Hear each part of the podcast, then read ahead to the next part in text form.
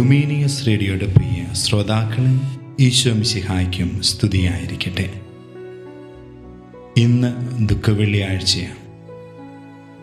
ഗത്സമൻ തോട്ടത്തിൽ നിന്ന് പ്രാണൻ പോകുന്ന വേദന കണക്കെ ക്രിസ്തു പറയുന്നുണ്ട്, കഴിയുമെങ്കിൽ ഈ പാനപാത്രം എന്നിൽ നിന്ന് മാറ്റിത്തരണമേ എന്ന്. അവിടെ പിതാവ് ആ അപേക്ഷയ്ക്കും പ്രാർത്ഥനയ്ക്കും മുമ്പിൽ മിഴിയടയ്ക്കുകയാണ്. വീണ്ടും ക്രൂശിൽ കിടന്നുകൊണ്ട് ക്രിസ്തു ചോദിക്കുന്നുണ്ട്, എൻ്റെ ദൈവമേ, എൻ്റെ ദൈവമേ, എന്തുകൊണ്ട് എന്നെ ഉപേക്ഷിച്ചു എന്ന്. ഇവിടെയും പിതാവ് മൗനം അവലംബിക്കുകയാണ്. സഹനത്തിൻ്റെ മലമുകളിൽ നിന്നുള്ള മരണവേദനയോടു കൂടിയുള്ള യാചനകളും പ്രാർത്ഥനയും ആയിരുന്നു അത്. ക്രിസ്തു ഇതിനു മുമ്പും ദൈവത്തോടു കൂടെ ആയിരിക്കുവാനും പിതാവിനോട് പ്രാർത്ഥിക്കാനുമായിട്ട് മലമുകളിലേക്ക് പോകുന്നതൊക്കെ വചനത്തിൽ നമ്മൾ കാണുന്നുണ്ട്. പക്ഷേ സഹനത്തിൻ്റെ മലമുകളിൽ ഇരുന്നു കൊണ്ട് പിതാവിനോട് പ്രാർത്ഥിക്കുമ്പോൾ പിതാവ് ആ പ്രാർത്ഥനയ്ക്ക് മുമ്പിൽ കണ്ണുകൾ അടയ്ക്കുകയാണ്. അവസാനം വചനം പറഞ്ഞു വയ്ക്കുന്ന ഒരു കാര്യമുണ്ട്, എൻ്റെ പിതാവേ എന്ന് വിളിച്ച് അങ്ങയുടെ കരങ്ങളിലേക്ക് എൻ്റെ ആത്മാവിനെ സമർപ്പിക്കുന്നു എന്ന് പറഞ്ഞ് ജീവൻ വിടുകയാണ് അവിടുന്ന് ചെയ്തത്. തീവ്രവേദന അനുഭവിക്കുമ്പോഴും എന്നെയൊന്ന് രക്ഷിക്കുമോ എന്ന് ചോദിക്കുന്ന ഈശോയാണ് നാം കാണുക. 2 പ്രാവശ്യം ചോദിച്ചു, ഇതൊന്ന് മാറ്റിത്തരുമോ, എന്നെയൊന്ന് ഉപേക്ഷിക്കാതിരിക്കുമോ എന്ന്. എന്നിട്ടും അവസാനം പരാതിയില്ലാതെ ഉപേക്ഷിച്ചിട്ടും പാനപാത്രം മാറ്റാതിരുന്നിട്ടും അങ്ങനെ ചെയ്ത അതേ പിതാവിൻ്റെ ചാരത്തേക്ക് അവസാനം ചായുകയാണ് ചെയ്യുക. എൻ്റെ ആത്മാവിനെ നിനക്ക് സമർപ്പിക്കുന്നു എന്ന് പറഞ്ഞ്. സഹനങ്ങളാൽ തളർന്നു പോകുമ്പോഴും ആരോപണങ്ങളാൽ വീണു പോകുമ്പോഴും അപേക്ഷകളും പ്രാർത്ഥനകളും കേൾക്കാതിരിക്കുമ്പോഴും ആ കേൾക്കാതിരുന്ന ദൈവത്തിലേക്ക് എന്നെ തന്നെയും എൻ്റെ സഹനങ്ങളെയും സമർപ്പിക്കുന്നതല്ലേ ശരിക്കും ദുഃഖവെള്ളി എന്ന് പറയുക. ക്രിസ്തുവിൻ്റെ ക്രൂശിലെ മരണം കണ്ടിട്ട് കാഴ്ചക്കാരായി വന്ന ജനക്കൂട്ടം മാറത്തടിച്ചുകൊണ്ട് തിരികെ പോയി എന്ന് വചനം പങ്കുവയ്ക്കുന്നുണ്ട്. ഈ ജനക്കൂട്ടം ക്രിസ്തുവിന് ജയവിളിച്ചവരും അതിനുശേഷം ക്രിസ്തുവിനെതിരെ തിരിഞ്ഞവരും എന്നുള്ളതാണ് മറ്റൊരു യാഥാർത്ഥ്യം. ഭൂമിയിൽ വ്യാപിച്ച അന്ധകാരവും ശതാധിപൻ്റെ സാക്ഷിയും കണ്ടപ്പോൾ അവർക്ക് ആകെ ഭയമായി. മാത്രമല്ല, കുരിശിലേക്ക് നോക്കുമ്പോൾ അതിലേറെ സങ്കടവും. തലയിൽ മുള്ളുകൾ കൊണ്ടുള്ള മുടി, രക്തം വാർന്നൊലിക്കുന്നു. അപ്പോഴും ഒന്നും മിണ്ടുന്നില്ല. ക്രിസ്തുവിൻ്റെ സഹനം ആ ജനക്കൂട്ടത്തെ അസ്വസ്ഥമാക്കുന്നുണ്ട്. അവർ മാറത്തടിച്ച് തിരികെ പോകുവാനായിട്ടുള്ള ഒരു കാരണം അവർക്ക് തെറ്റുപറ്റി എന്നുള്ള ഒരു തോന്നലാണ്. എനിക്ക് തെറ്റുപറ്റിപ്പോയല്ലോ എന്ന തോന്നലോടെ അവർ മാറത്തടിച്ചുകൊണ്ട് തിരികെ പോവുകയാണ്.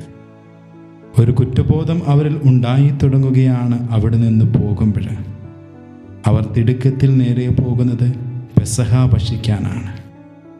ദേവാലയത്തിൽ ചെല്ലുമ്പോൾ ദേവാലയത്തിൻ്റെ തിരശ്ശീല നടുവേ മാറിക്കിടക്കുന്നതും അവർ കാണുകയാണ്. ആ കുറ്റബോധം വീണ്ടും വീണ്ടും വർദ്ധിച്ചു കൊണ്ടുവരികയാണ്.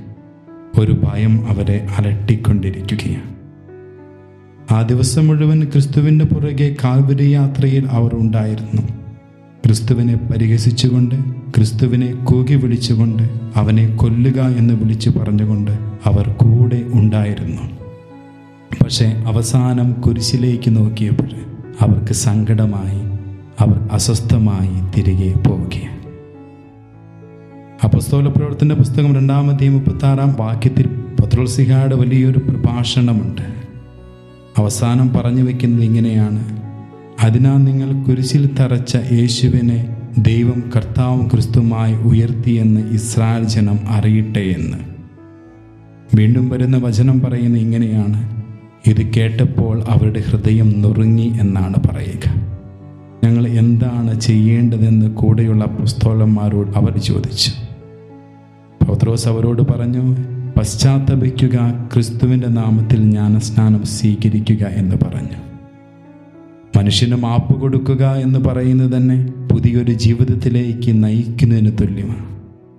പ്രിയപ്പെട്ടവരെ, കുരിശിൽ നോക്കിയവരൊക്കെ ആ കുരിശിൽ കിടന്ന ക്രിസ്തു പുതിയൊരു ജീവിതം നൽകിയിട്ടുണ്ട്, പുതിയൊരു വ്യക്തിയാക്കി മാറ്റിയിട്ടുണ്ട്.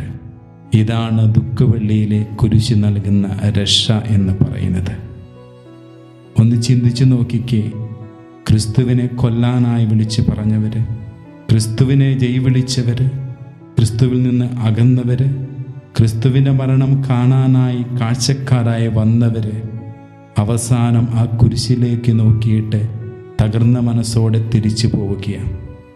എന്നിട്ടും ക്രിസ്തു അവർക്ക് പുതിയൊരു ജീവിതം നൽകുകയാണ് അപ്പസ്തോലന്മാരിലൂടെ. പ്രിയപ്പെട്ടവരെ, ഈ ദുഃഖവെള്ളിയിലെ കുരിശ് നൽകുന്ന സന്തോഷവും കുരിശ് നൽകുന്ന ആശ്വാസവും ഇത് തന്നെയാണ്. എത്ര വേദനിപ്പിച്ചാലും, എത്ര ഒറ്റപ്പെടുത്തിയാലും, എത്ര വട്ടം ആക്രോശിച്ചവനെ കൊല്ലുക എന്ന് പറഞ്ഞാലും കുരിശിൽ ആത്മാർത്ഥമായി നോക്കുന്നവനെ ദൈവം ഒരിക്കലും കൈവിടുകയില്ല. അവനൊരു പുതിയ ജീവിതം നൽകും എന്നുള്ള വലിയ ഒരു യാഥാർത്ഥ്യം. വീണ്ടും ക്രിസ്തുവിൻ്റെ കുരിശിന് താഴെ അവൻ്റെ പരിചയക്കാരും ഗലീലിൽ നിന്ന് അവൻ അനുഗമിച്ചിരുന്ന സ്ത്രീകളും അകലെ ഇതെല്ലാം കണ്ടുകൊണ്ട് നിന്നിരുന്നു എന്ന് വചനം പറയുന്നുണ്ട്.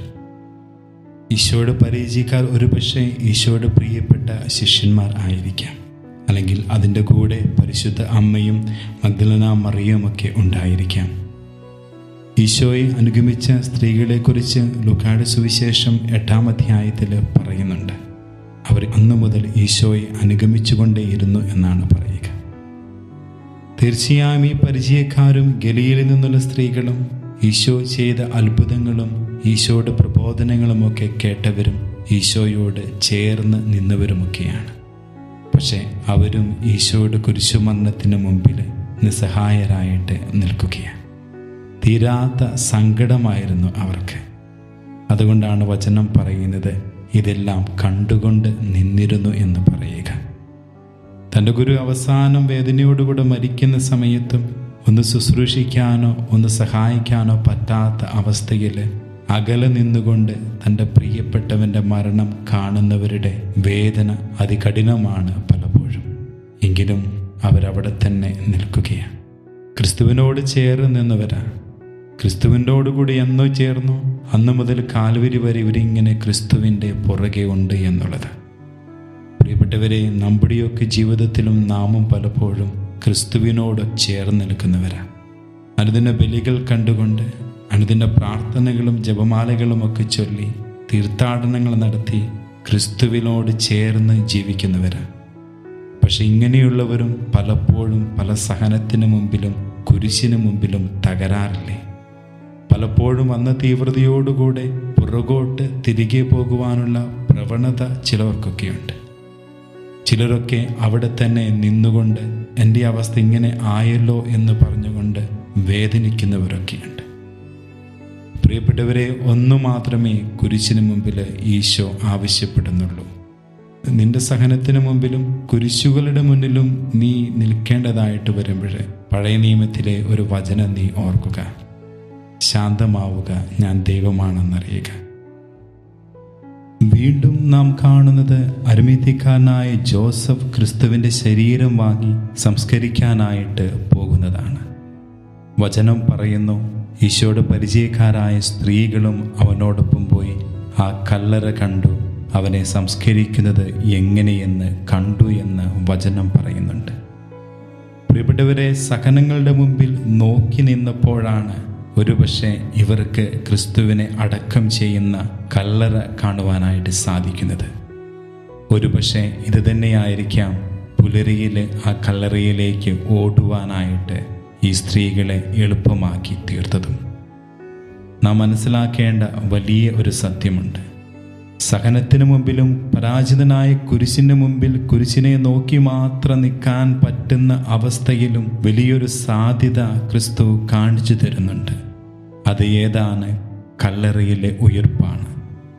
അതുകൊണ്ട് പ്രിയപ്പെട്ടവരെ, കുരിശിൻ്റെ മുന്നിൽ സഹനത്തിന് മുമ്പിൽ പതറി നിൽക്കുമ്പോൾ ഇത് എങ്ങനെ എനിക്ക് സംഭവിച്ചു, ഞാനിനി എന്തു ചെയ്യും, എങ്ങനെ മുന്നോട്ടു പോകും എന്ന ചിന്തയിൽ നിൽക്കുമ്പോഴും ഓർക്കേണ്ട ഒരു കാര്യമുണ്ട്. ഈ കുരിശിനും ഈ സഹനത്തിനും അപ്പുറം ഒരു ഉദ്ധാനമുണ്ട് എന്നുള്ള ആ ഒരു യാഥാർത്ഥ്യം. അതിലേക്കാണ് പുലരിയിലെ സ്ത്രീകൾ പോയതുപോലെ നാമും പോകേണ്ടതും കാത്തിരിക്കേണ്ടതും.